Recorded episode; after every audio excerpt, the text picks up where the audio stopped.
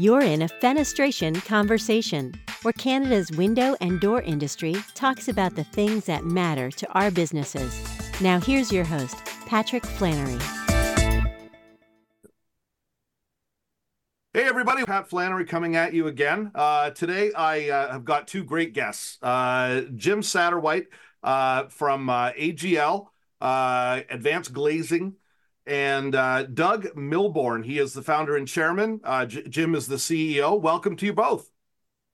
Thanks Thank you very much, us. Pat.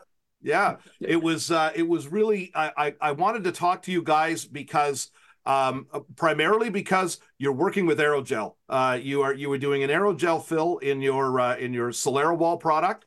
Uh, and uh, I, I, had some great conversations at uh, at the trade show here in uh, Toronto recently.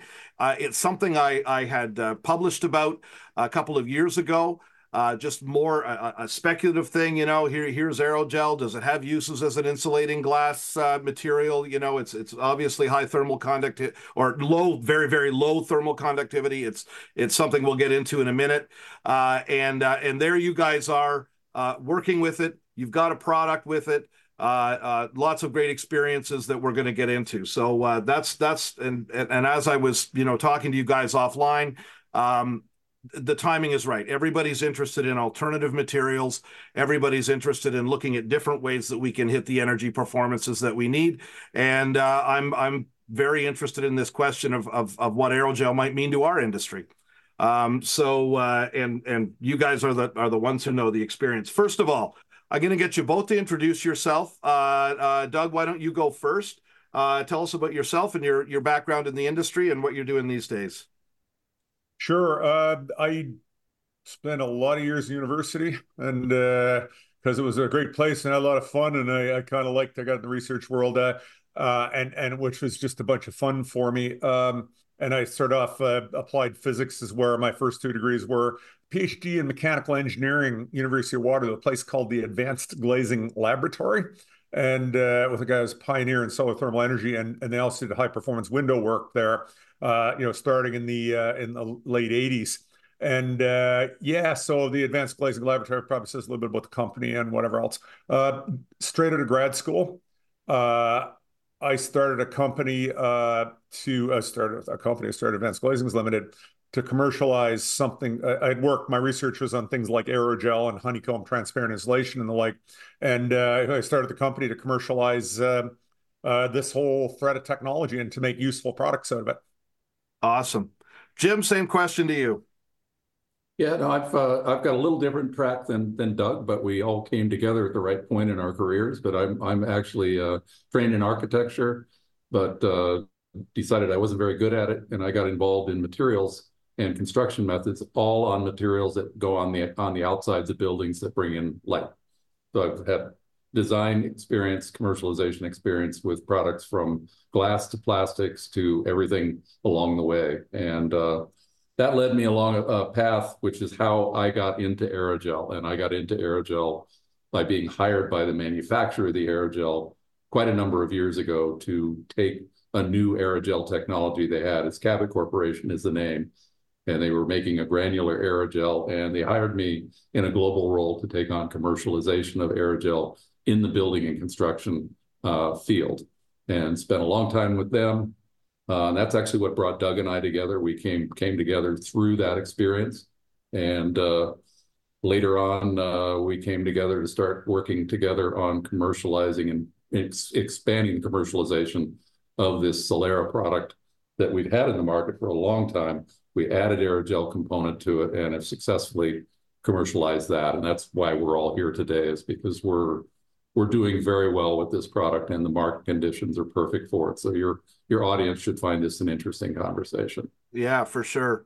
D- describe AGL to me, Jim. Uh, uh, uh, what what company size? Uh, what what are you guys doing? Where are you operating? That sort of thing. Well, Doug, you want to answer that? It's your, your maybe company. Doug. Maybe well, it's Doug's baby. Yep. Sure, we're uh, sit here in a snowy day in uh, in in Sydney, Nova Scotia, Canada. We're a Canadian company, so University of Waterloo roots combined with yep. uh, you know it's come through in Cabot, and and uh, Jim resides in Boston. Anyway, we have our our company is uh, we're about uh, we're just under fifty people at this point. Uh, and we've been around for, yeah, we started in 96. Mm-hmm. Uh, and we have, I forget the count now, but we got, I think, I'm going to say 3,000 projects up. Yeah, uh, that are, you know, Canada's been a strong market for its minority share market. I'm going to guess at 30% of our work is in Canada. Uh, you, you know, then let me say 60% US, we got about 10% global, uh, which is, you know, uh, we're strong in Scandinavia. Uh, uh, we got some real marquee projects in the Mid East, and then we're just like just a really smattering of all over. So fantastic. Really, really, you know, and and and our project our projects. Uh, we're strong in education. It's a bread and butter thing for us. Uh, daylighted schools, uh, the gym, the cafeteria, the atrium, but classroom daylighting is the holy grail. Yeah. Uh, so we got that uh, sports facilities. Toronto Raptors practice facility uh, is is naturally lighted with our product. Uh, museums, we got we got a lot of real showpiece stuff. Universities are very very strong for us, and we're just actually just a ton of interest because there's there's something happening. You know, we'll, we'll get to talk about uh, you know ASHRAE 90.1 building codes, mm-hmm. uh, energy efficiency, and we're getting pulled into all kinds of areas right now on the energy thing and and desire for natural light, but but hugely just trying to meet that building code and insulation and glass. So we're getting pulled into the industrial sector, uh, you know, in, uh, in in some very interesting ways. And uh, yeah, so anyway, I, I, could go on about our different project sectors, but it's uh, yeah.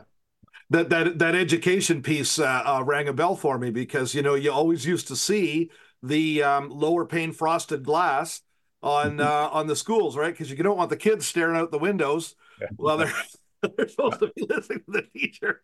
they still make kids the same way today as they made them then. So. Yeah, that's right. Yeah, nothing nothing has changed, and yeah. uh, and, and, and and there's a perfect uh, there's a perfect application for it. That's great.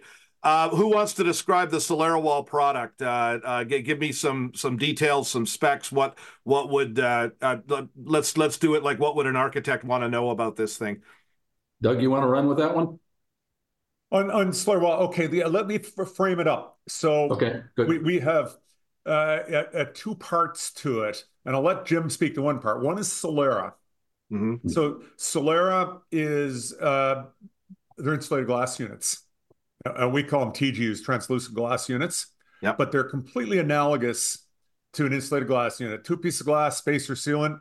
Uh, they go into curtain wall they go into window system, they go into storefront. Bunch of different configurations, and they're thicker than normal, and uh, and and a bunch of ways to adapt into framing. But they're installed totally by ordinary glazers, uh, architects who design design just like designing a conventional building, spec in our glass in the openings where it's relevant, and and we help people with that whole process, figuring that out. Uh, we configure the glass for the project at the right amount of light in there, right amount of insulation and uh, it installs pure glass supply chain. Exactly the same glazers you got on the product, exactly the same kind of phrasing, framing manufacturers. Let me flip over to something called Solera Wall. So we have another product. It's our, it's our, our, our newest variant. So it's a system product. And so what that's all about, and and you know, the target was initially, I want to call it sort of a lower end end building. Well, you know, we're into downtown building. We're into schools with bread and butter stuff, but with Solera. But also, there's a lot of higher end architecture, and uh, and and and you know, it's more about the design than the price of it because it's it's well within normal price paradigms. But uh, uh, a lot of higher end architecture. So we looked at, we said there's a whole category of buildings like the one I'm sitting in, uh, which is a it, it, it's you know it's a tech company head office that I happen to be sitting in today, and they wanted natural lighting. Okay, and it's a it's a very conventional type steel building that's dressed up to be a very elegant looking building. A building you walk in, you go, wow. And when you say wow in a building, you know what? It's the glass. Mm-hmm. So many times it makes people say wow on it. But this building was the intention was to build in a budget. So we developed SoleraWall for that sort of application. So what SoleraWall is is glass in a panel system that uh, installs directly over primary structure without framing. And it's tongue and groove panels. Anybody that knows insulated metal panels, uh, how they go on direct over structure, this is tongue and groove system. In fact, incredibly compatible with insulated metal panels, and it allows you to put on uh, glass and it's both vision and translucent in it, and to be able to put it on as a system, really, really, really fast build, way less field labor, and to be able to get glass on buildings and an overall system cost. Contractor, you know, the, the, the, those installing the glass can earn a good margin, uh, help you get down below that budget squeeze that's on every building, and yet have it elegant, have it the beauty of glass, the liveliness, and all the excitement of glass. That's what Solera Wall is. Okay. Okay. So we've got Solera insulating glass and we've got Solera Wall panel panel system product. Got it. That right. was yeah, that was that was my but, confusion there. I was only thinking but both, but both products have the same capability in terms of light engineering. Okay. Engineered light to maximize harvesting of daylight to the interior spaces. And okay. it's, a, it's a really big point in today's environment where we're competing for wall space with glass and other things mm-hmm. where you're maximizing the illumination potential of the surface area of glass that you can get on a building. And using the aerogel and the Solera wall method of construction allows you to actually maximize surface area of glass in a way that solves the code dilemma of this window to wall ratio compromise. Right. So it's, a, it's a really big win on several different several different circuits for solving this conundrum of sustainability and carbon reduction one question that came to mind when I was hearing Doug talk about Solera is um, uh, do you still have to get into all your various glass options, uh, uh, coatings, uh, low E, uh, all of that kind of thing, or is that kind of mooted by the by having the aerogel fill in there? Um, um, how, how, does that play into it? I, whoever wants to get that one. Well, the, uh, the the number one, the low E is moot point. It doesn't yep. provide any functionality in these materials because low E's function is to try to overcome the downside of a lot of visible light transmittance, which is a high solar heat gain coefficient. Right. So we're always going to be delivering a better solar heat gain coefficient per illumination level than you will get out of clear vision glass. So that goes out the door. But everything else is in play: coatings, frits, um, all of those other kinds of exotics that you might put on. Dim color. Color. Yeah, and let yeah. me yeah, let, let, let, me uh, yeah let me add into that. So the insulation side of it, and we didn't really articulate this right up front and say, so we'll make the claim, and I think it stands up best insulating glass uh, in the world. World, uh, yeah. R18 and R25 are the upper wow. end of the insulation ranges we got. Yeah, yeah. Okay. So that's the solution. That's how a system. You know, you want to build an all glass facade. Uh, yeah. You can build it within uh, within all the new energy codes. Like it's absolutely wonderful. Um, so that's beautiful. That's solved. That's the center of glass. That's the core and center of glass that solves that. Mm-hmm. Uh, the choice of glass, as I say, we're we're not requiring uh, and not hemmed in by that need to put coatings on to address insulation. So that leaves you this freedom. So now your glass, you pick your glass. Yeah, if you have an aesthetic, you can put a tint on it for an aesthetic.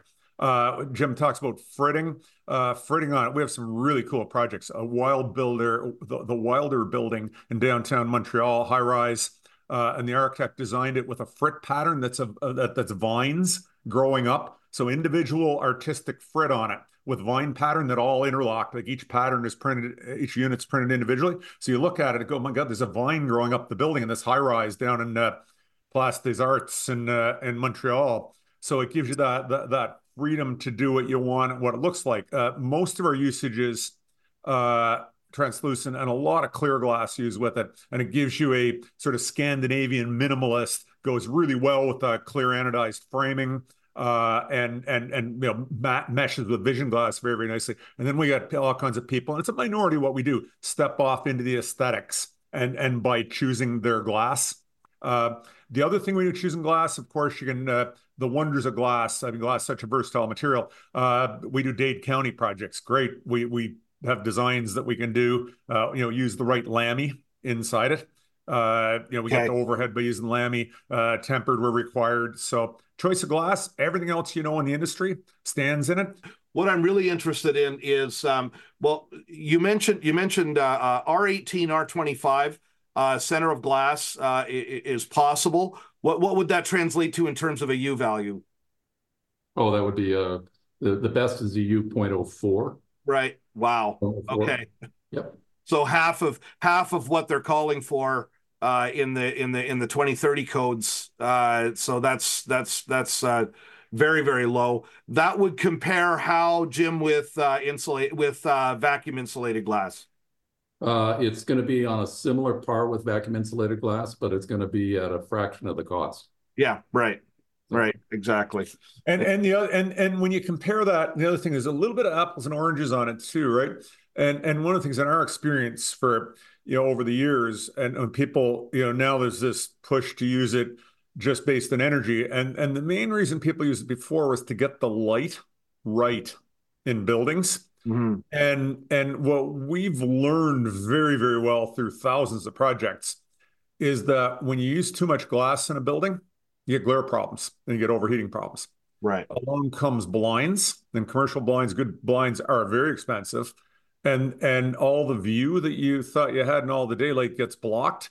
And what you end up with is a very thermally leaky, incredibly expensive wall. Mm-hmm. And then um, when you use, and our stuff, it's, you know, there's more in performance characteristics.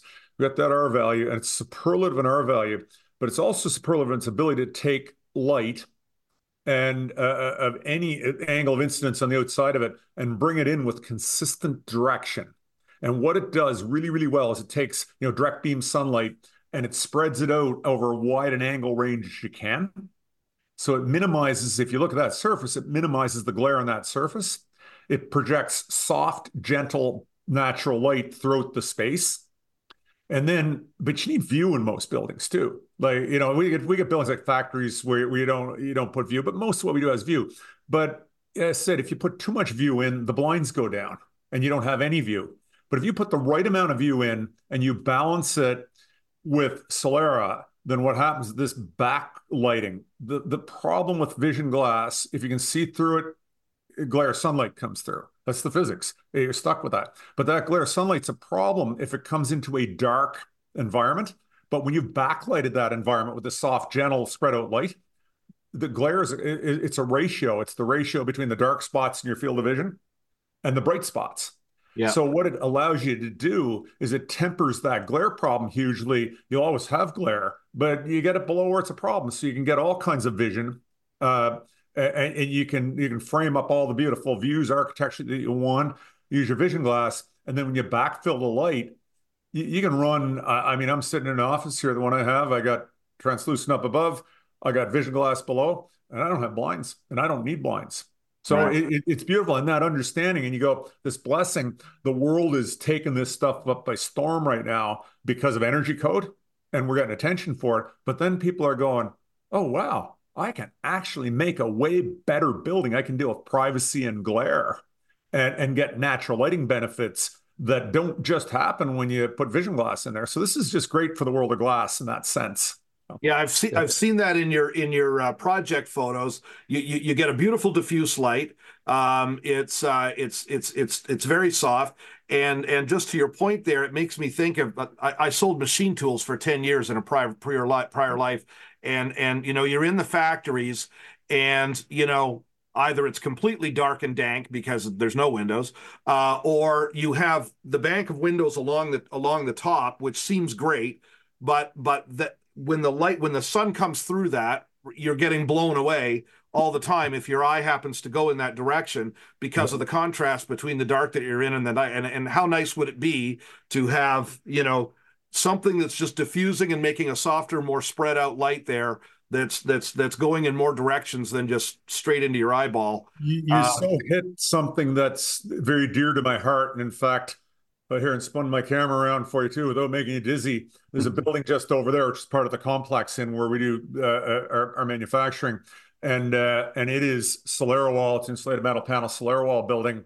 And it has uh so it's got three rows three feet. So it's got nine feet of glass rings around it. Very very slick sophisticated looking building.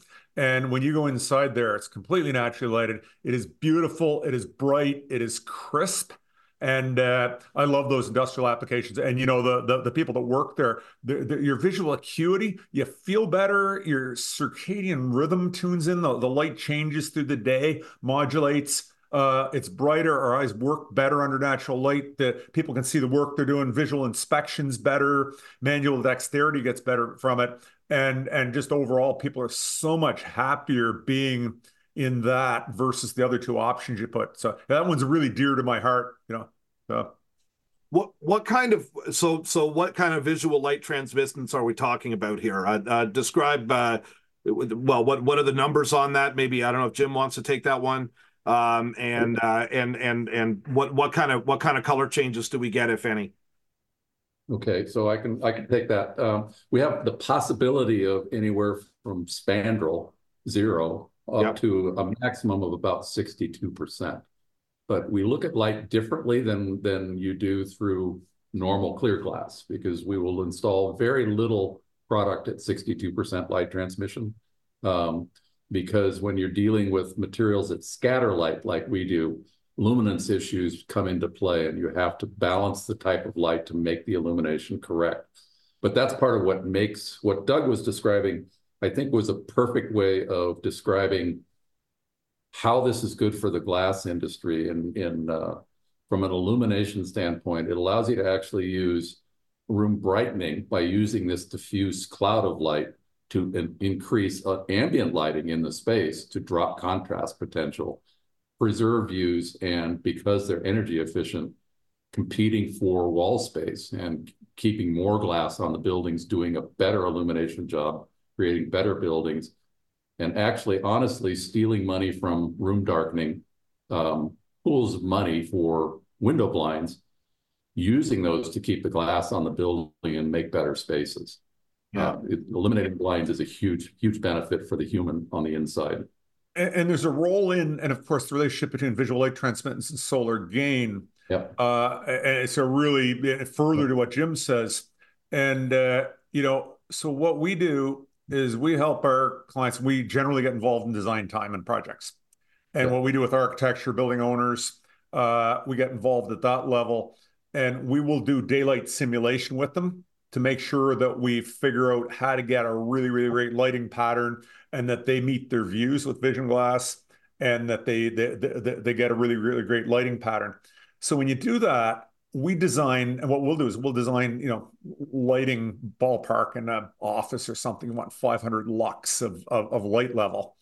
And what we do when the light is free number one when sunlight that daytime light is free and it's actually nicer when it's at a thousand or 1500 mm-hmm. and and so you get in these very bright spaces people are very alert your minds work well they're nicer to be in when you're this this nice bright as long as it's not glare. It's really really nice but then, so you look at it, see, we can configure that product and we do it for the project, not only for the project, but we'll do a different transmittance on the north side than we do on the south side, than we do on the west, the west, the big west side problem. So we tune that all in by simulation. Mm-hmm. Then we configure the project to get the light right transmittance.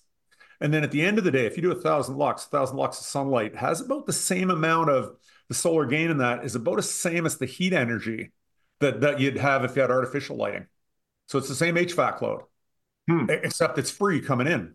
So that's when we choose that. You know, you go in glass, oh, lots of glass. I got to beef up the air conditioning. No, when you go through these design methods and use our, our configurable product, you end up with an optimum building envelope and you can choose maximum insulation value, go way up into those high insulation value ranges, and then you get an optimum light transmittance. So your insulation value, there's no insulation penalty over using a wall and now you keep the lights off.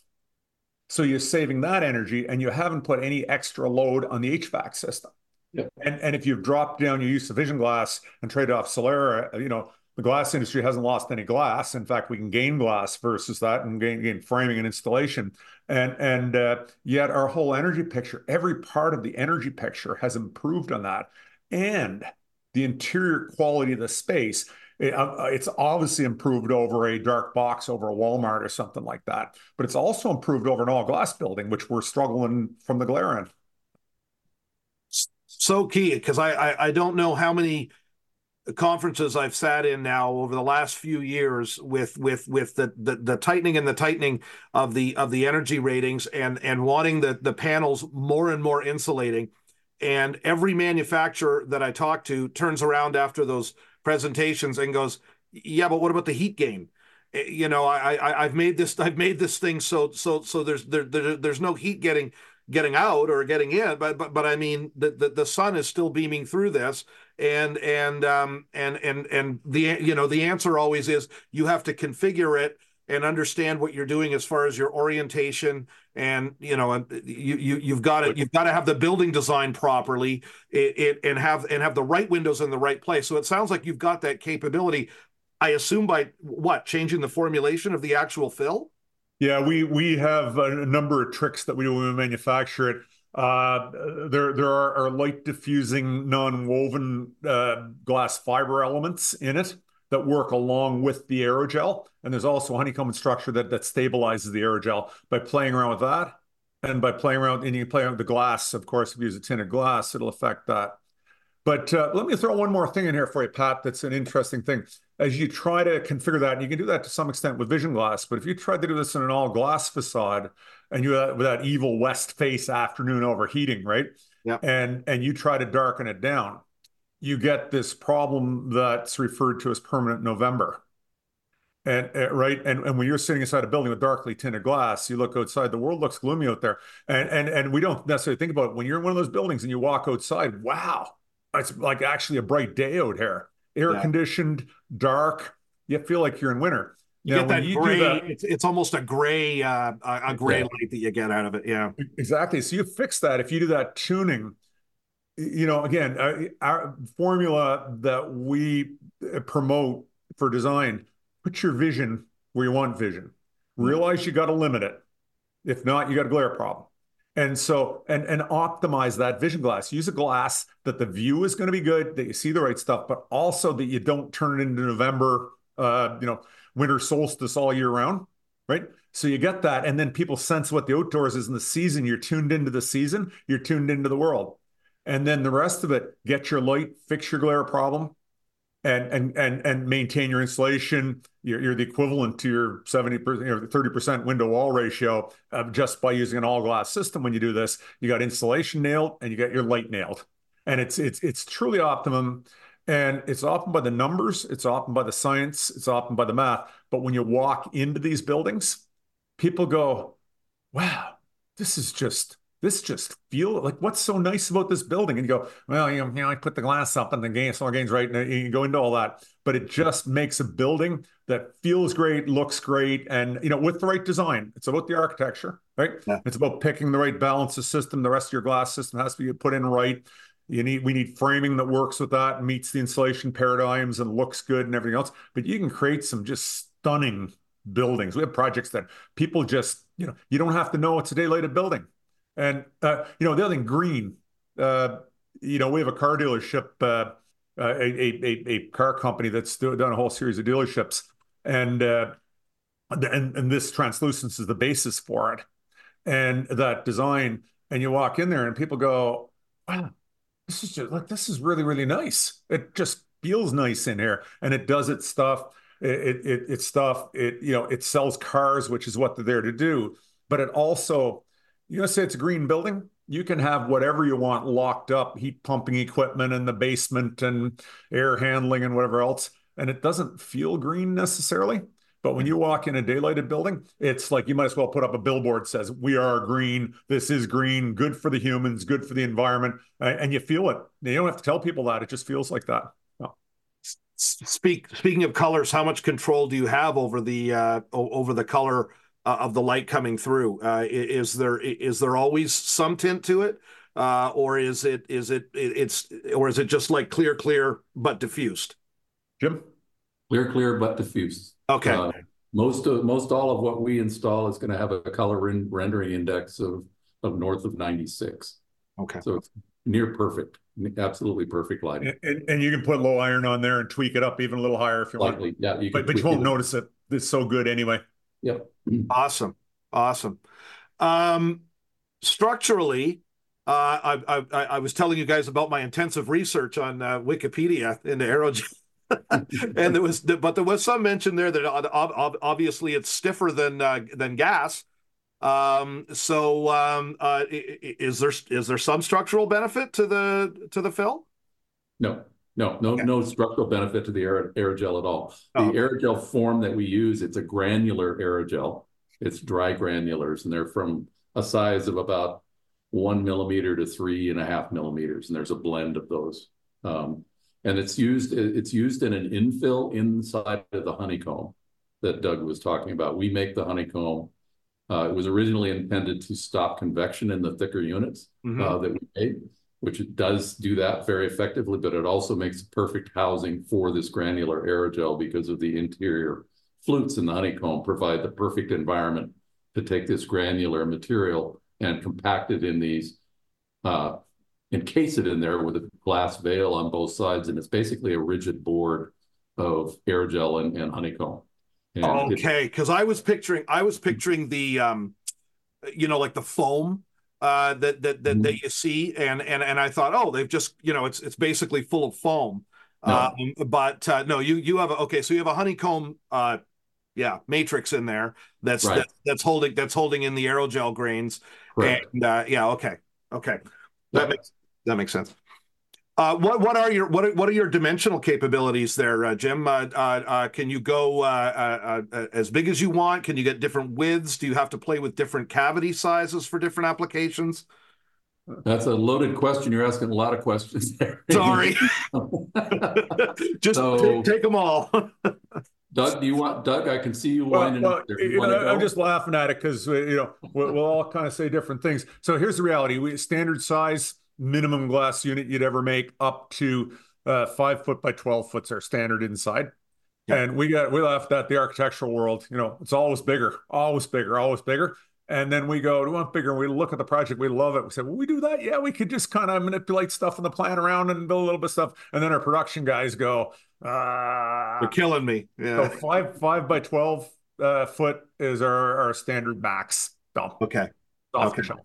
And the the SoleraWall is different. It's a structural system, and right. it it does have maximum capabilities based on wind load and the other criteria that come along with that. But a general rule of thumb with that is it's a, in a horizontal stack, it's going to be a three foot tall unit by up to eight and a half to 10 feet in length, or any custom variant in within that too. Everything that we make is bespoke. So it's not one size fits all. You're not taking a plug and play of a single piece of glass. So everything we make is by by order. Any, any problems with odd shapes? Uh, no. Complication. Well, our production guys love odd shapes. You wouldn't yeah. believe how they love odd shapes. Oh yeah, I'm not talking about the production guys. I'm talking about the business guys. the the in the SoleraWall product, there are some limitations to uh, to bias cuts on that. That's engineering that's still yet to be done with mm-hmm. Solera, which we've been doing for 20 plus years, literally no limitations with the exception of some arch configurations and too tight of a radius, but most any any bevel cuts and all the normal normal types of things, we we do anything that you can do in normal clear glass. Okay. Solera is always quarter inch gap? No, Solera, no, we've got again, we've got Solera that insulates from a low end of an R3 to a high end of an R25.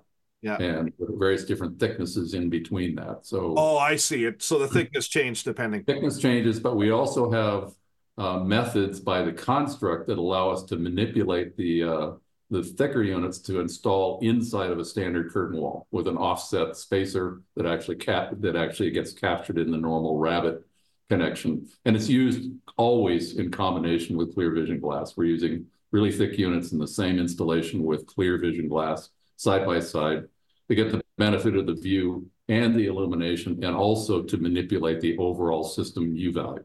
To As get per Jim's in. looking behind Jim there in his background yeah. in our video conference. Yeah, that, uh, that behind me is a combination. That, that's a combination of clear R3, uh, normal IGU, in a curtain wall with our R18 Solera panel used in that same curtain wall. Um, it's a good example of, of how these two materials work together to solve this window to wall problem that's going on. Yeah. Because in this particular project, it's interesting because this was designed all first off with an all clear glass facade. Um, wouldn't meet the LEED requirements that they had to be from a thermal standpoint. And also it wouldn't meet the owner's daylighting requirements because they would have had to put Mecho shades on that entire curtain wall and the owner wanted daylight. So we engaged with the architect and the thought was we we can't go to all glass on this, but we want to preserve the lighting and the and the views, but we have to meet the energy code too. So the first thing was we have to strategically designate that we're going to target our views where we need views. Um, so we have to, that's what Doug was saying earlier, you've got to think about using views where you need them. Everywhere else represents a possibility to improve thermal value and or improve actual um, daylighting percentage. Um, if you took what we did with translucent here and used high performance spandrel in that to get your energy performance where you needed it to get to, you eliminated the daylighting benefits that were needed and you increased the contrast percentage next to the vision glass to where you were going to still have to put Mecho shades on the vision glass. But using the two together allowed them to meet the energy performance, keep the daylighting benefit. And a good thing too, and it's a good thing for the glass industry, is that allowed us to do an all glass facade at about a half a million dollars less money for the owner than he would have had he just put up a glass facade with Mecho shades on it. So it's a really nice blending of performance, both from a thermal standpoint, daylighting standpoint, and first cost standpoint. And Jim, you're being very pragmatic. And then, uh, and and then you know, there's other considerations like what it looks like in the neighborhood and uh, the nighttime yeah. look, the daytime look. And if you had spandrel over that or wall, uh, it, it, makes it a very dull neighborhood. And when yeah. you come by the building, that's uh, Barrie, Ontario, you're looking at behind you there. Uh, and uh, that building is beautiful. The lights are on at night. It's stunning. And, it, and there's this subtle aesthetic difference. When you have translucent in your curtain wall, the curtain wall glows. And if not, vision glass is transparent. You don't see it. It's essentially invisible at night. What you see is the interior of the building. And the combination, the interplay of the two of them can really, really create some beautiful aesthetics and mm-hmm. like new and, and exciting. And I say rescuousness, you know, uh, you know, ASHRAE 90.1, I'm all for the building codes. I'm all for energy codes, but uh, it, it can end up maybe a little Soviet style in the architecture when you get back to that 70, you know, 30, 70. Uh, and uh, this lets us stay in the in, in, the modern world and in you know in the 2020s, right? No. Yeah, we've we've certainly had our we certainly had our battles over the window wall ratios, and uh, and that's that's why I, uh, I, I I like to I, I like to have as many alternative material conversations on the table as possible because uh, sure. that's that's that's that's how we're that's how we're gonna that's how we're gonna slither slither around in between uh, all of this stuff. The other thing I was thinking about, Jim, when you were talking was uh, the retrofit uh, uh, possibilities must be uh, must be pretty good mm-hmm. because you've got a um, you've got a you know you you'll have your old building there with monolithic clear clear all over the place.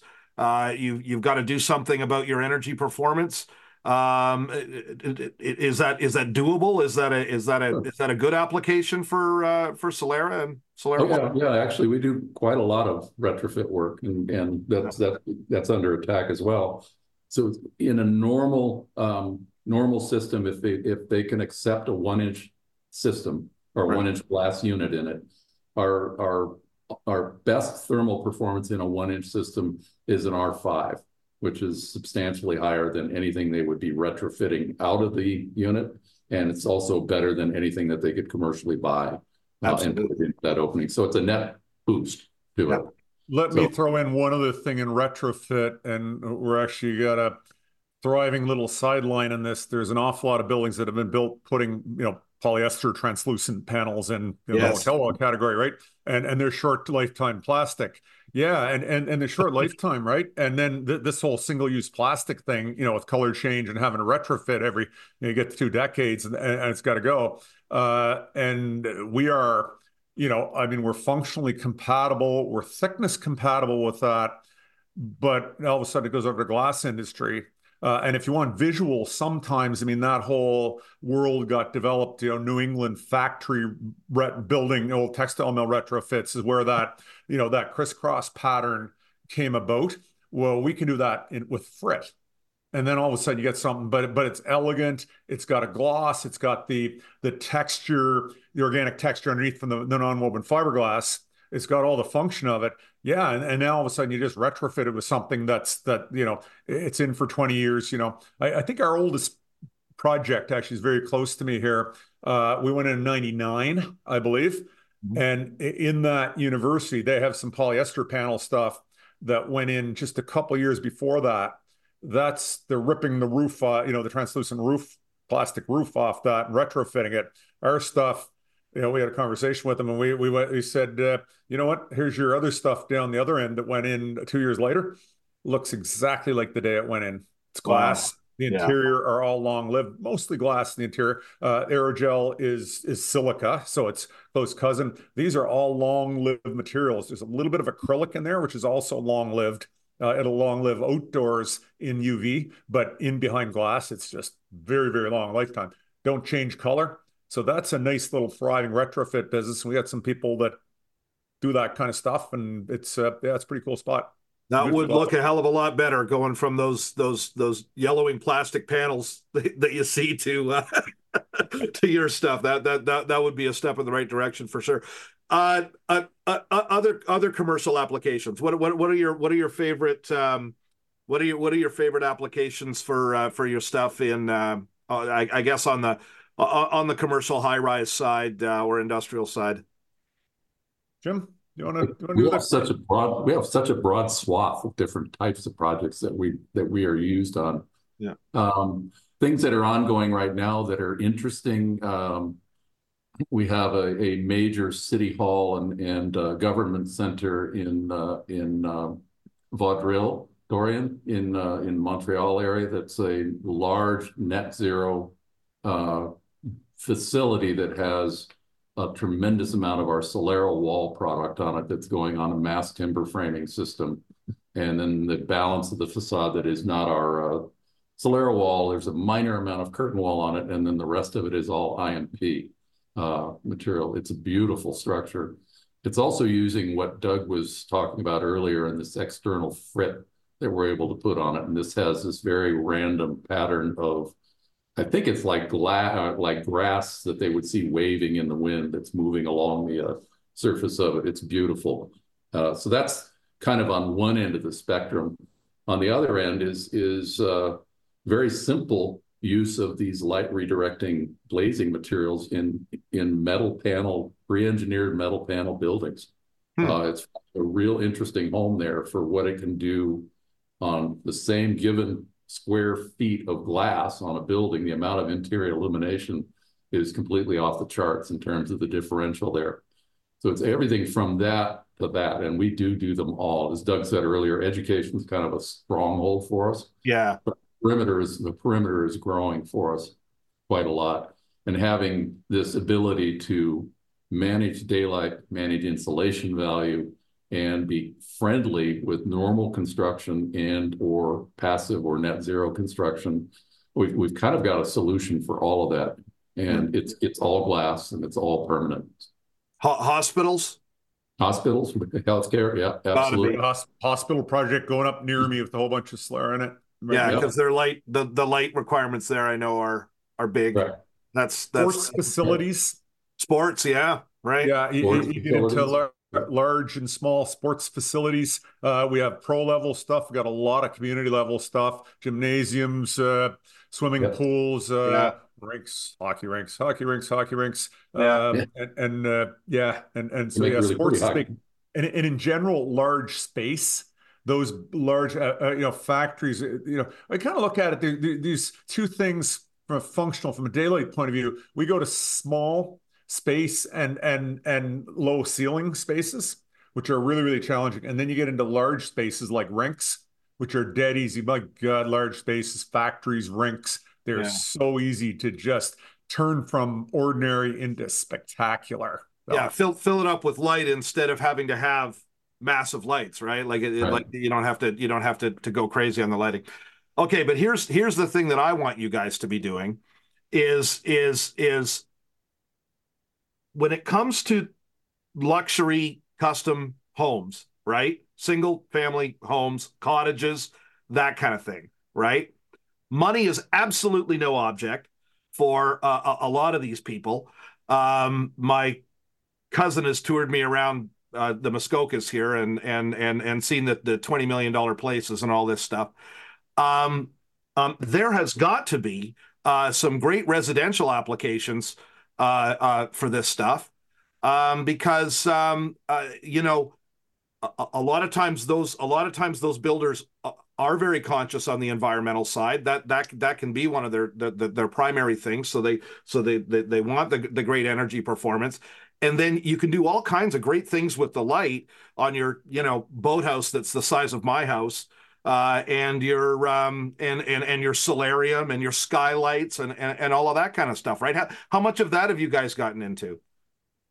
So yeah, let me take the whole residential thing. And Okay. I'll, I'll talk about that high end that, that individual dwelling thing in a second. One of the places where we have several projects, uh, I'm thinking 110 Chelsea in New York City, uh, Highline District high rise. Mhm. Uh, small apartments, rental apartments, uh, did a number of years ago. Uh, the usage on that in small apartments, you know, very expensive apartments, and you know, many thousands of dollars a month. Uh, you know, hottest neighborhood in New York. Uh, so they they got a little bit of a challenge because when you go into a small space and it's got to feel really good. Yep. It, dark feels small, Yep. light feels big. So they use Solera, and the problem is you go in there and it's you know New York City, so the blinds are going to be down your vision glass for privacy. So they did a really cool usage to put Solera in there to make sure you got natural light when natural light is available. And the impact on it, it makes that very expensive space, which you're paying a lot of rent for, feel way, way up cleaner, brighter, bigger. And so that's been really cool. And that one's just driven, you know, that was before, you know, I was going to say a decade ago or something like that. It's before the big pressure on on building code and R value. It wasn't an R value driven project. It was driven by let's move the rents up. We're New York City developers. We'd like to make more money. So let's make nicer space. Natural light makes nicer space. So let's put that in one end. And I mean, that could be taken in all kinds of places. We, we just don't really sell and push into it. Uh, we have a smattering of, you know, probably in the, you know, low double digits of houses we've done over the years that are architects who we've dealt with on the commercial side who say, yeah, I got a housing project. And again, because we just don't market whatsoever to residential architects. So, and, and there's some pretty cool ones. But let me mention one. And again, you said the, uh, you know, completely rich and famous people, and, and I'm not in that, but I'm building a cottage. Yeah. And and uh, I have an architect, uh, Brian MacKay-Lyons, uh, out of Halifax, Nova Scotia, who's a pretty cool architect. He's residential, and we had never really worked with him before. Uh, and uh, anyway, he, he we I get him uh, at this cottage. I'm sitting in Nova Scotia. We've got the Bras d'Or Lakes, this stunningly beautiful saltwater lakes. Piece of land, a sailor. I got a piece of land in this little cove there, and I said, "Time to build a cottage." And uh, anyway, uh, we do this commercial, uh, you know, stuff, and we build buildings like the one Jim is virtually sitting in there behind you. And I've really fallen in love with them and uh, certain style of architecture. So we're building a place, and it's it, it it's not huge. Uh, it, it'd be 2,500 square feet or something like that, but it's going to be one of the more interesting buildings on the lake, if not on the East Coast. Uh, and it's commercial architecture mixed with stuff like uh, you know, it's going to be a blend. It's going to be you know heavy steel framing, SoleraWall, uh, and and daylighted you know, vision glass up to about seven feet for these incredible views, and then two story with the, you know, an, an atrium. It's built into the hillside, Yep. and uh, but it it's on the east end. It looks west, and uh, a beautiful lake view, and our southwest breeze comes there to cool the place. Uh, and on the east, it's got this high end that pops up above the slope of the hill that'll catch east light in the morning, so the place will glow from east light in the morning. Comes around the south end will have lots of light coming in then you come in that afternoon. And we got the, the you know proper solar control so that that west where the view is and we got all that translucent up there and it'll control the light in it. So there we are uh, boasting about my project that i'm incredibly excited about. And, uh, and actually I'll show, I'll show you some Hey. architectural renderings so yeah, no, that it, that that's what I'm talking about, right? Like I like it just it just seems to me like there's there's options there for for for architects on a on a, on Absolutely. a build. Actually, interestingly, anecdotally, Doug, you don't even know about this today, but an order hit the uh, hit the books today for a residential project in uh, in North Dakota that we've been working on for quite a while. Uh, it's a forty thousand square foot private residence. Oh, interior basketball court, interior gymnasium, all kinds of things in it. It's got quite a lot of Solera on it in uh, pultruded fiberglass framing systems from uh, uh, Marvin Windows. And that Wow. was with, again, a high-end residential architect working on that. So it happens. And it happens more often than not when you've got active spaces in a house. It's a great application for us. Um, and a lot of the work that we've done in Scandinavia um, has been residential related applications. And uh, uh, lighting is so critical to people in Scandinavia because they get so little of it uh, right. part of the year. They they they clamor for it for every every bit of, uh, foot candle of natural light that they can get. So when you think you think about those spaces, those residential spaces, we all think of house. We go sunroom. Oh, beautiful! I actually have the very nice sunroom in my yeah. very conventional, you know, two-story city house, and we spend a lot of time sitting in there. But when you build all glass spaces, especially if it starts to get a glass roof on it, the sun goes down on a cold evening. Yep. That lack of R value makes it uncomfortable. And when the sun comes up in the day, the solar gain makes it uncomfortable. use Solera on that, interplay your views. You get this space that just there's this like interest like you have to experience it to really fully get it. I, I can roundabout wave my hands and everything else, but when you walk in there, it's got this incredibly special feel to it. It feels like you're outdoors, but it's but it's comfortable, and and it's just got all this. You get the right amount of everything. You know, we go indoors to get out of the sun, right, and to get out of the cold. And then if you don't have proper insulation value and proper light diffusion or you know protection from glare, the space just doesn't work. And so that's what's happened in these these houses is some architects get it, they talk to a client, and then they build a space and they go, oh wow, this is just amazing to be in. So. Hmm. I I think that uh, I, I, think that that is uh, is something that uh, I, I, want everyone I want everyone out there to think about a little bit because uh, that there's a uh, there's something. Oh, one question that came to mind was um, how how fast can you make this stuff? Um, uh, like like if you if you got some big mass production order, can you do that? Or like like how how how how how fast can you? What, what sort of capacity have you guys got for production speed? Uh, we, got, we got plenty of capacity. Yeah, plenty of capacity. We're we're much less than sixty percent utilized in terms of manufacturing capacity that we've okay. got right now. So and, and we have a sketch on the books for the the next expansion. The next yeah, building. we're well, we're, we're scalable. You know, we build our own technology inside. We build our own machinery for the you know these very special processes. Oh. We got a whole team that does that, and uh, so yeah, you come to our plant, some of the glass industry says, "Yeah, I get the roots of that, but what what on earth are you doing?" When they look at our, our machinery, and where'd you buy that stuff? And I go, "Well, there's the machine shop and development shop over there." With CNC mills and lathes and, and, and a team of people and our 3D designers and our electronics controls people, et cetera, et cetera.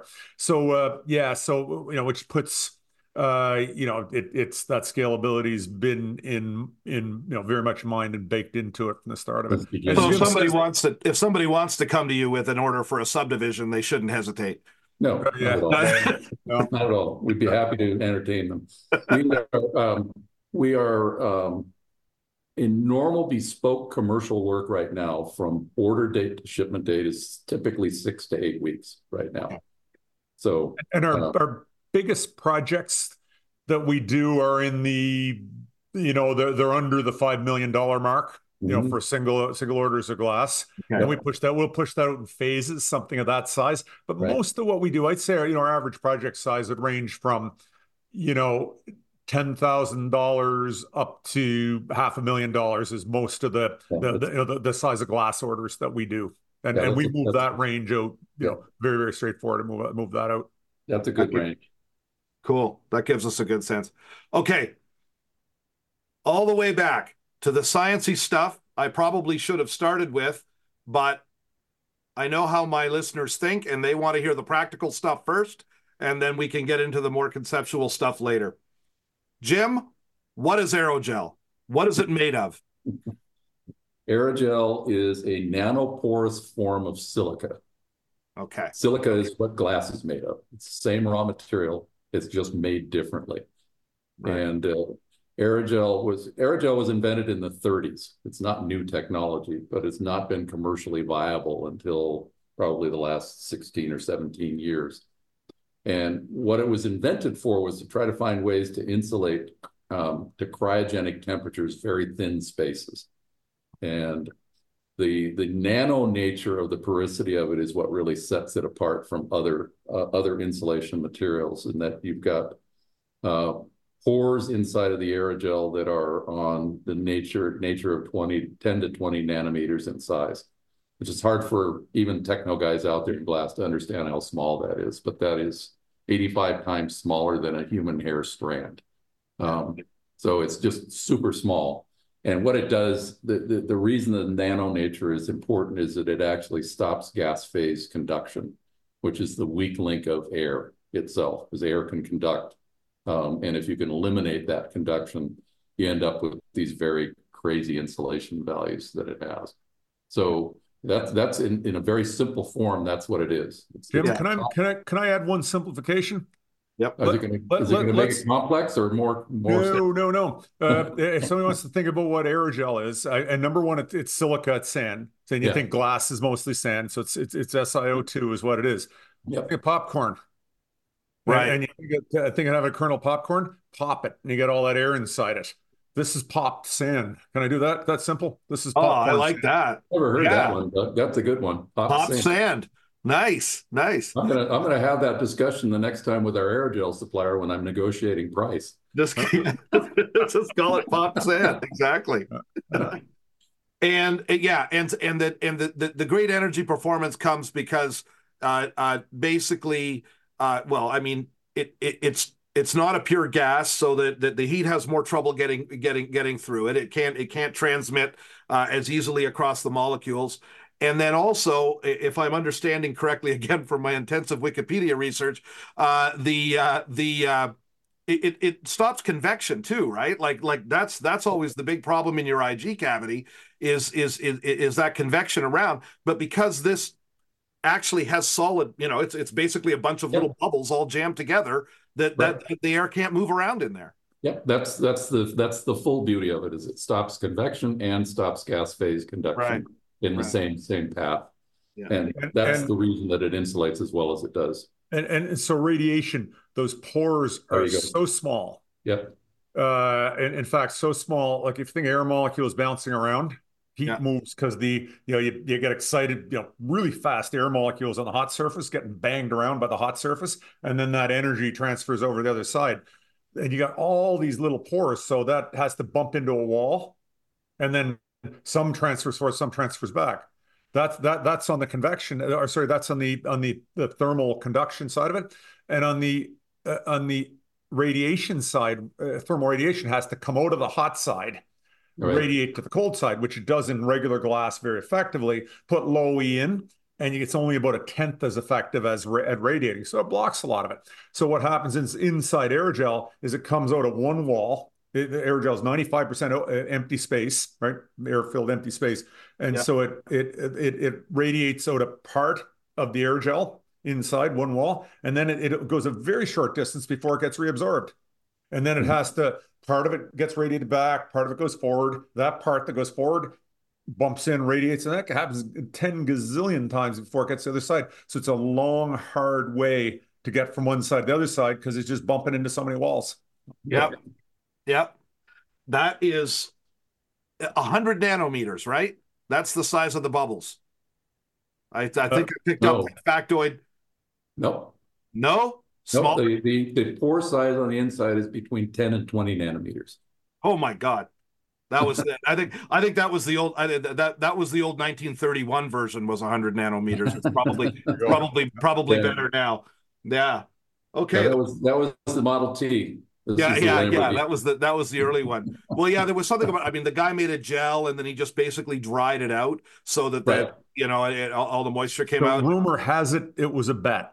So you take a bowl of Jello. It's a gel. It's got a sugar matrix. That's the same thing. It's it's, it's nano-sized pores in Jello.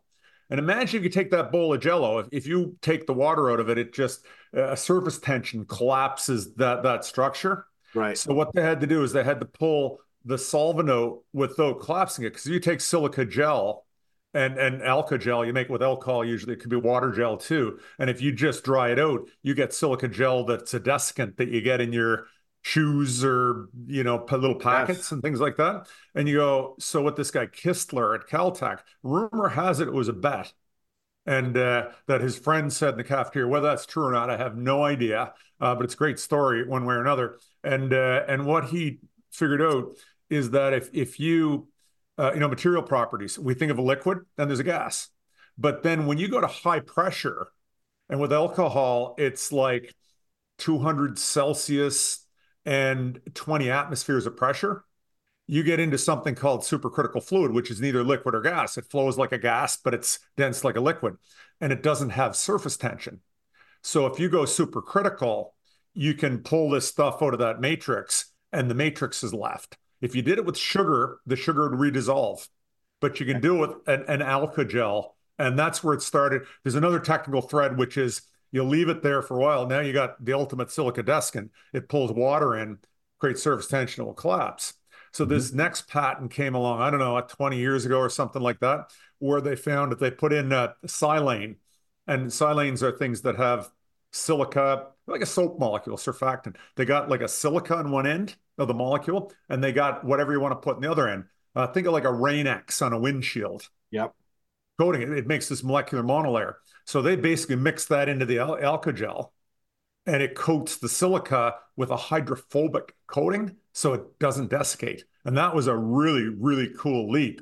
And that's what allowed to make aerogel uh, for the first, whatever, 1930 up to, you know, a decade or two ago, you couldn't leave it exposed to atmosphere. Right. And then they, they patented hydrophobic aerogel, and everything that's out there now is, is a derivative of that, along with Kistler's original work. And and oh, one more thing, and I'll bore you with one more thing. Uh, to go to 200 degrees Celsius, the Swedes back in the 90s, or maybe it was late 80s, were working on making aerogel and they're giant autoclaves, 20 atmospheres, heating them up. In this little pilot plant, they had uh, the O ring filled, space shuttle style. It was all space shuttle style. They blew oh, the plant up. Nobody killed, yeah. uh, but they blew the plant up. And then after that, somebody said, you know, what do we do? How do we get the temperature down? So what they did is they found if you take liquid carbon dioxide, you can use liquid carbon dioxide to dissolve out the alcohol. Okay. And then liquid CO2, all you got to do is go 20 atmospheres at room temperature, plus it doesn't explode. That's the three pieces. Yeah. That's aerogel right there. Wow. Yeah, that's that. That's one thing I was thinking was um, uh, uh, the initial designs for it. Uh, uh I know were very what's the word hydrophilic is that right i mean it would, it would suck up yeah. yeah. it would suck up the water uh, big right. time. And I was thinking, you know, in an IG unit, that's going to be an issue. Uh, if you got any condensation or anything, uh, not that, of course, you don't want con. You know, if you've got condensation, you've already got an issue. But yep. but uh, if if you had any of that uh, over time, you could see you could see the stuff, uh, you know, breaking down. Uh, from from soaking up too much water. Right. So yeah, the, the hydrophobic uh, coating must have been a must have been a huge advance, and you know, but make your lives possible, I guess, really.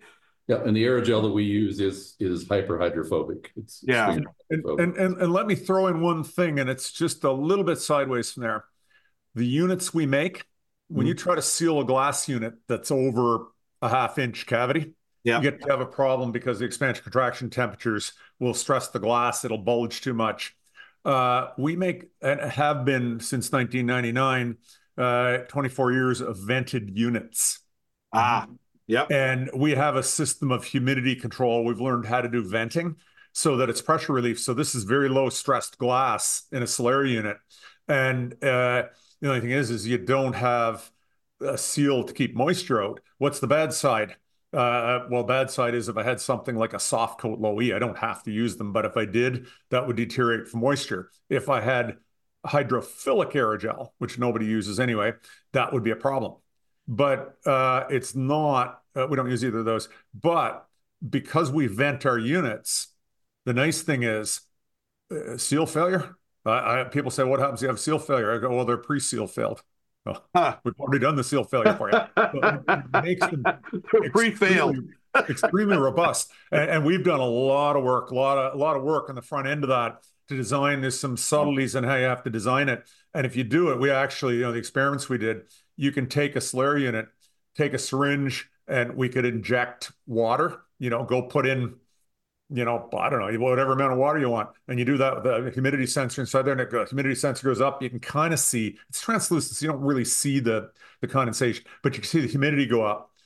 And then as you temperature cycle it, by the time you temperature cycle it 100 times, spat it all out, self healing. Wow. Yeah. Yeah. It just evaporates. Yeah. Yeah. yeah. Cycles in and out, dry, but breathes in drier air than it breathes out. No, no, no problem. By the way, I'm assuming with uh, uh, temperature, uh, high temperatures on the uh, on the aerogel itself. Like, like I'm thinking about some of these. Uh, you know, windows can get pretty hot, especially if you've got a black frame. Uh, or uh, or or you have somebody put reflective uh, blinds behind them, which that that was a funny one I saw at a conference recently. They actually melted their vinyl frames.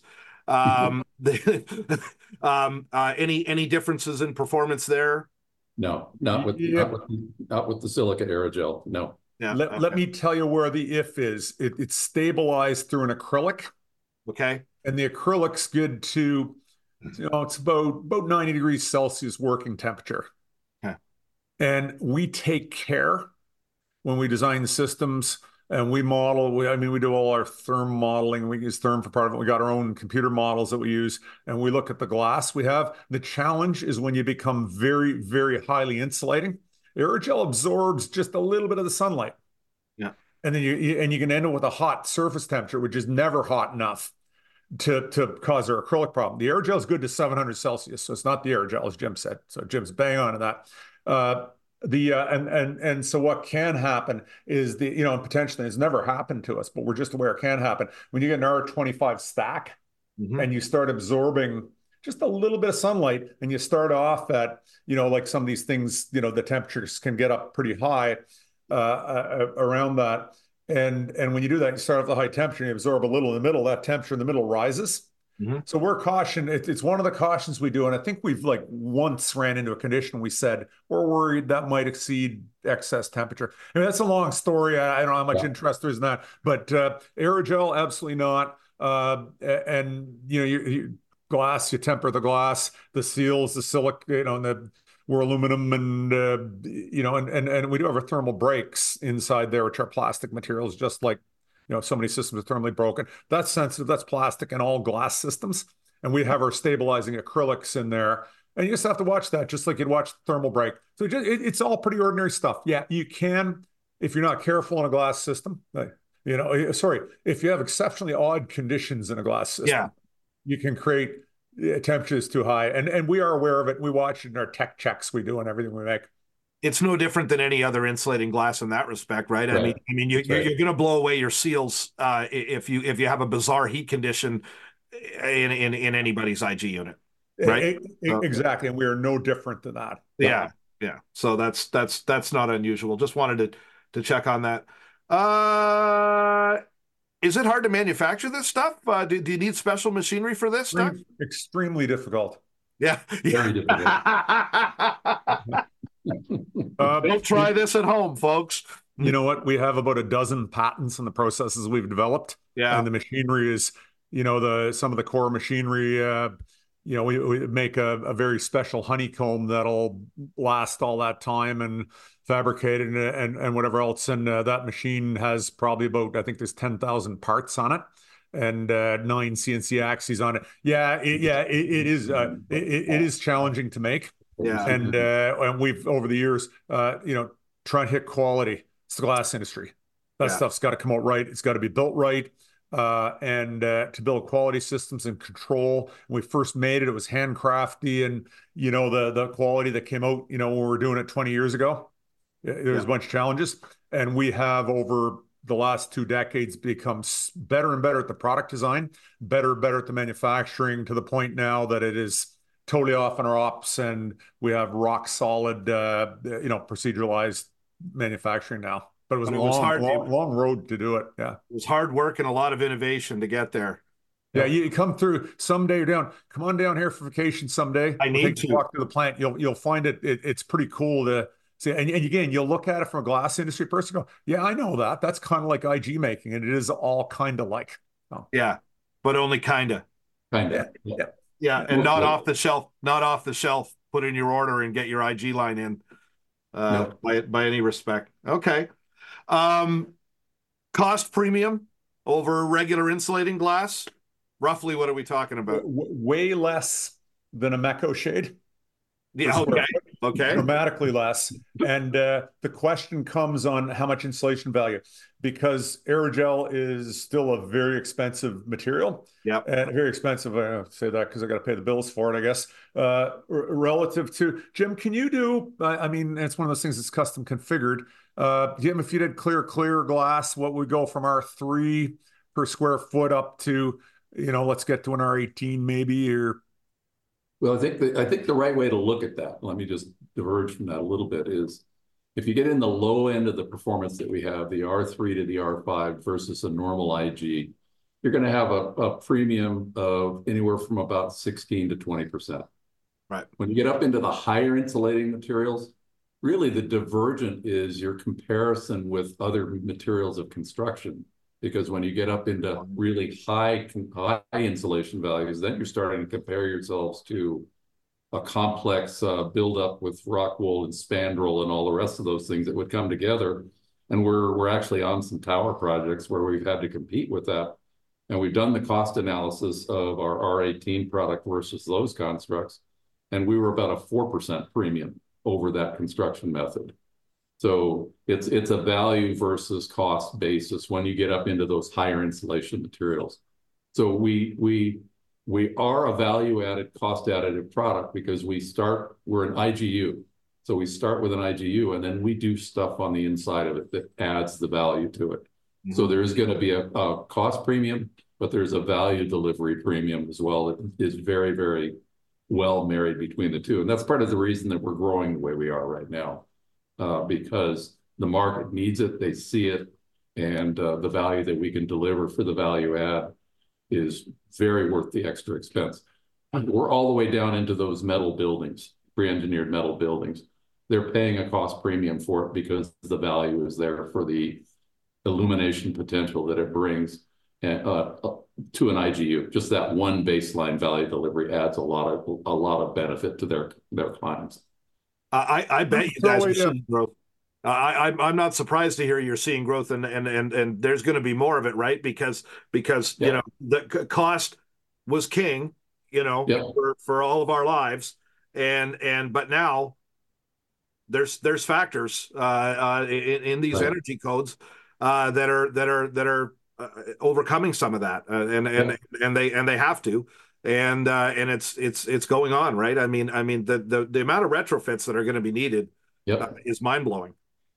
So, and one, one of the things, that, and, and you look at, at, at the different levels, right? Because you look at it and you go, you're buying a different building. And, and of course, yeah. we in the, you know, when you're getting the glass industry, you're, you're trying to do an apples to apples comparison and say, well, what's that versus an IG? Well, and, and as I said, I start off with that because you don't care to uh, compare it to an IG. It's an IG and a Mecho shade, right. which does less for your building. And oh yeah, it's a lot less than that. But if we look at that, and that's not just weaseling around and pricing that, that's reality. That's hard reality for what the owner has to pay in that. And, and then you put life cycle costs with energy efficiency, and, and it ends up being very, very cost effective. But let me throw another comparison. Uh, project Port Hawkesbury, Nova Scotia, wonderful place in the middle of nowhere, you know, a couple hours drive for me. Uh, wonderful little town. Uh, and uh, pride of their town, they have a civic center. It's got town offices. It's got a gym and a few other little things, and it's got an arena on it because it's Canada, right? And you got to have an arena. Yeah. And uh, and, and it's a beautiful building, uh, a little, little convention uh, area in it, and, and it, uh, like Port Hawkesbury is like ten thousand or fifteen thousand or something like that. So it's a little place. So they built this thing, and they had a mayor who was quite a force and uh, could make stuff happen. He set about to create the greatest civic center that a complex that a little town could ever have. And so uh, we got called in on the project and uh, and, and, and talk about a success. So he took took the arena and uh, we daylighted the arena. And, and he said, I want optimum. He says, I want 500 lux. And she said 400 lux. I think we're 450. It's really splitting hairs. You know, the glass, you can't do that because the time of day it changes so much. But he put a band slope roof uh, coming around flat in the top, little slope around the side uh, a symmetric band of glass around. So it's a it's a steel corrugated steel roof on this arena. It's a budget. It's a little town in Nova Scotia. I mean, these guys didn't have money back then, right? Yeah.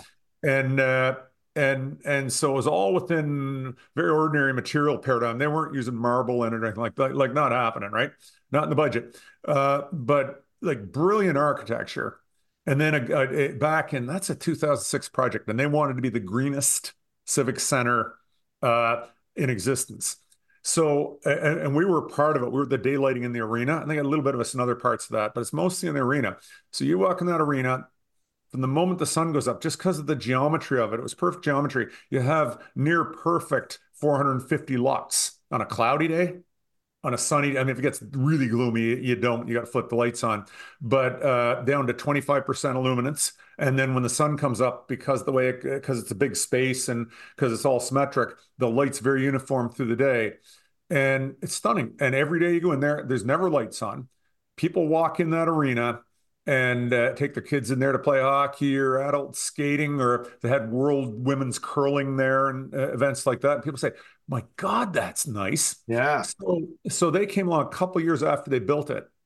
Uh, I'll get to the costing here in a second. A couple years after they built it, uh, a, a, Business Week did a series uh, of uh, of top ten buildings in different genres, and they did sports facilities and they had Olympic Stadium in Greece.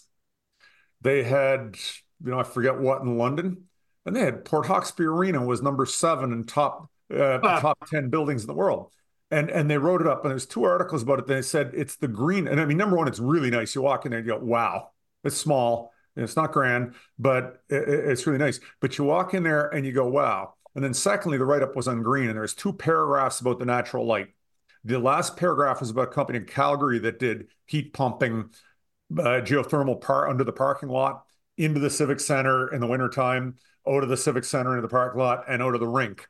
And, and they saved more energy in that. But it, but again, it's green and you don't see it. So that got them top 10 sports facilities in the world. So last part of this, we calculated the price premium on it. This is 2006. Everything was different, you know, and I'm going to ballpark it and back then. And, and again, this brilliance the architect, uh, the constraints that the town had was about $150 a square foot for that arena. We calculated wow. per, per square foot of floor area. You know, oh. I mean, today you couldn't build a, nope. you know, couldn't build a doghouse for that today, but uh, things have changed that much. But uh, you know, and they had some shared walls, interior walls, which reduced their cost. It wasn't all all exterior perimeter.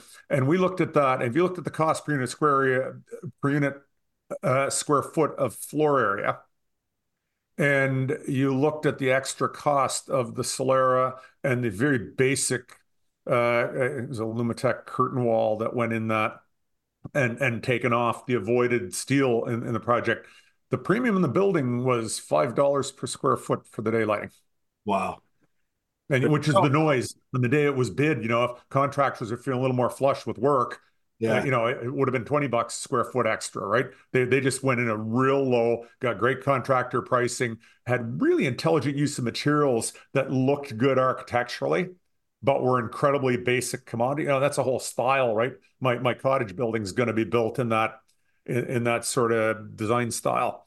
So uh, yeah, really cool. So you think about that, and we would say make the claim uh, translucent daylighting is by far the least expensive way to build a really exciting, beautiful building that's really good for the interior. Yeah. So, and I'll make that superlative statement and I will back that up. So. Now, now that said, the holy grail is getting this aerogel 100% transparent and being able to do vision glass with an aerogel fill. Yeah. Any chance of that ever happening? Not before you're retired. Okay.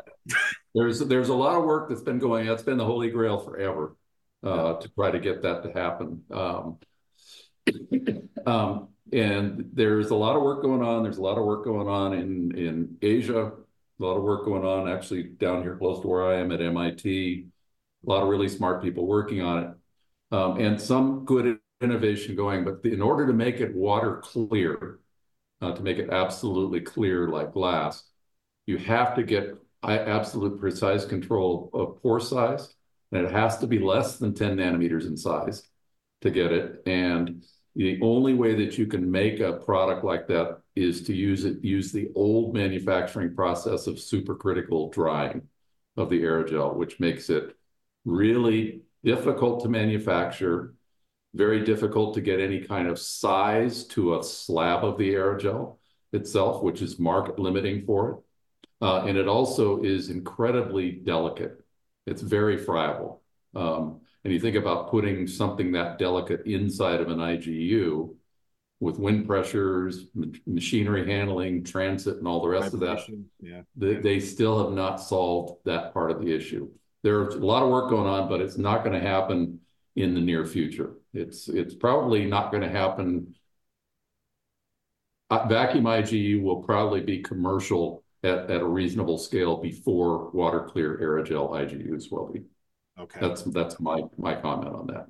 Okay. Okay. Yeah, that makes sense. Yeah, that's good to know. I I I uh, I I I never I never know where the where the state of the technology is. So that's that's, right. that's good to that's a that that's a good update for sure. Um, guys, I'm getting mindful of your time here. We had there, there was a couple of there was a couple of more questions, but we've been going long, and that's great. Uh, it's been a great discussion. Um, I, I, just I, will hit quickly because the um, the thing everyone's talking about is embodied carbon. Uh, the, uh, the the the governments are going to be asking for reporting on that. Uh, have you guys done EPDs, LCAs, all that kind of thing? They're they're in process right now. And yeah. The, the EPD is uh, in process with the aerogel manufacturer mm-hmm. with this subcritical drying process that they're using as opposed to supercritical in other aerogel manufacturing. The embodied the embodied carbon numbers should be on the low side, but okay. we can't make a definitive statement until we have those documents put together. Yeah. I'm going to say there with the triple glazing. Right. That's right. most of it's the glass on both sides. The right. aerogel is probably lots less than the third glazing. So it's not yeah, going to be probably, anything anything yeah. dramatically different than that. That's probably a good comparison, Doug. Yep. Yeah, I think yeah, that's the uh, yeah exactly. I mean, putting a putting a a, a a, layer of aerogel in there versus putting a third layer of glass. Uh, uh, the glass is going to be worse. Uh, the glass would be worse than the aerogel. That's far right. worse because the, the, I mean, you know, the heat we have to yep. do for for for glass. Yeah. So, uh, and the shipping and everything else. Yeah, exactly. Good. Guys, Jim Satterwhite, Doug Milburn, Milburn, top guys at Advanced Glazing Limited. What a great discussion. Thank you for all of your uh, uh, uh information, uh, really, uh, about, about this process and about this product. I think it's very interesting to for, for everybody in the glass industry to understand what can be done with, with, with these aerogel products and, and, and what sort of application you can do and, and, and how great the translucent translucent lighting can be and and and and what a what an important addition that's going to be i think to a lot of our designs uh, going going forward because uh, because of all the all the challenges and changes that we're facing right now with with the retrofits and the energy codes and the and the health and the daylighting requirements and, and and all of that stuff. And you know you guys have done a great job of outlining all of that for us. And uh, your your your your company and your product is fascinating. And congratulations on on being such an innovative glass product manufacturer in Canada which makes me very excited because we don't get enough of that so uh, I, I, Thanks, I, Pat. I, I, I, really appreciate that. You know what? My wife says I talk too much, and you're actually listening to me here, so you're making me feel really good. well, that's what you want in a podcast of somebody who's going to talk and not stop. So uh, and and where do you go but Sydney, Nova Scotia for that, right? So that's that's oh, absolutely. All right. Jim, Doug, thank you guys both very much, and uh, hope to uh, hope to see you around the uh, around the campfire soon. Thank you so much. Really appreciate it. Thanks, Patrick. Take care. Fenestration Conversation is a presentation of Fenestration Review Magazine and Annex Business Media.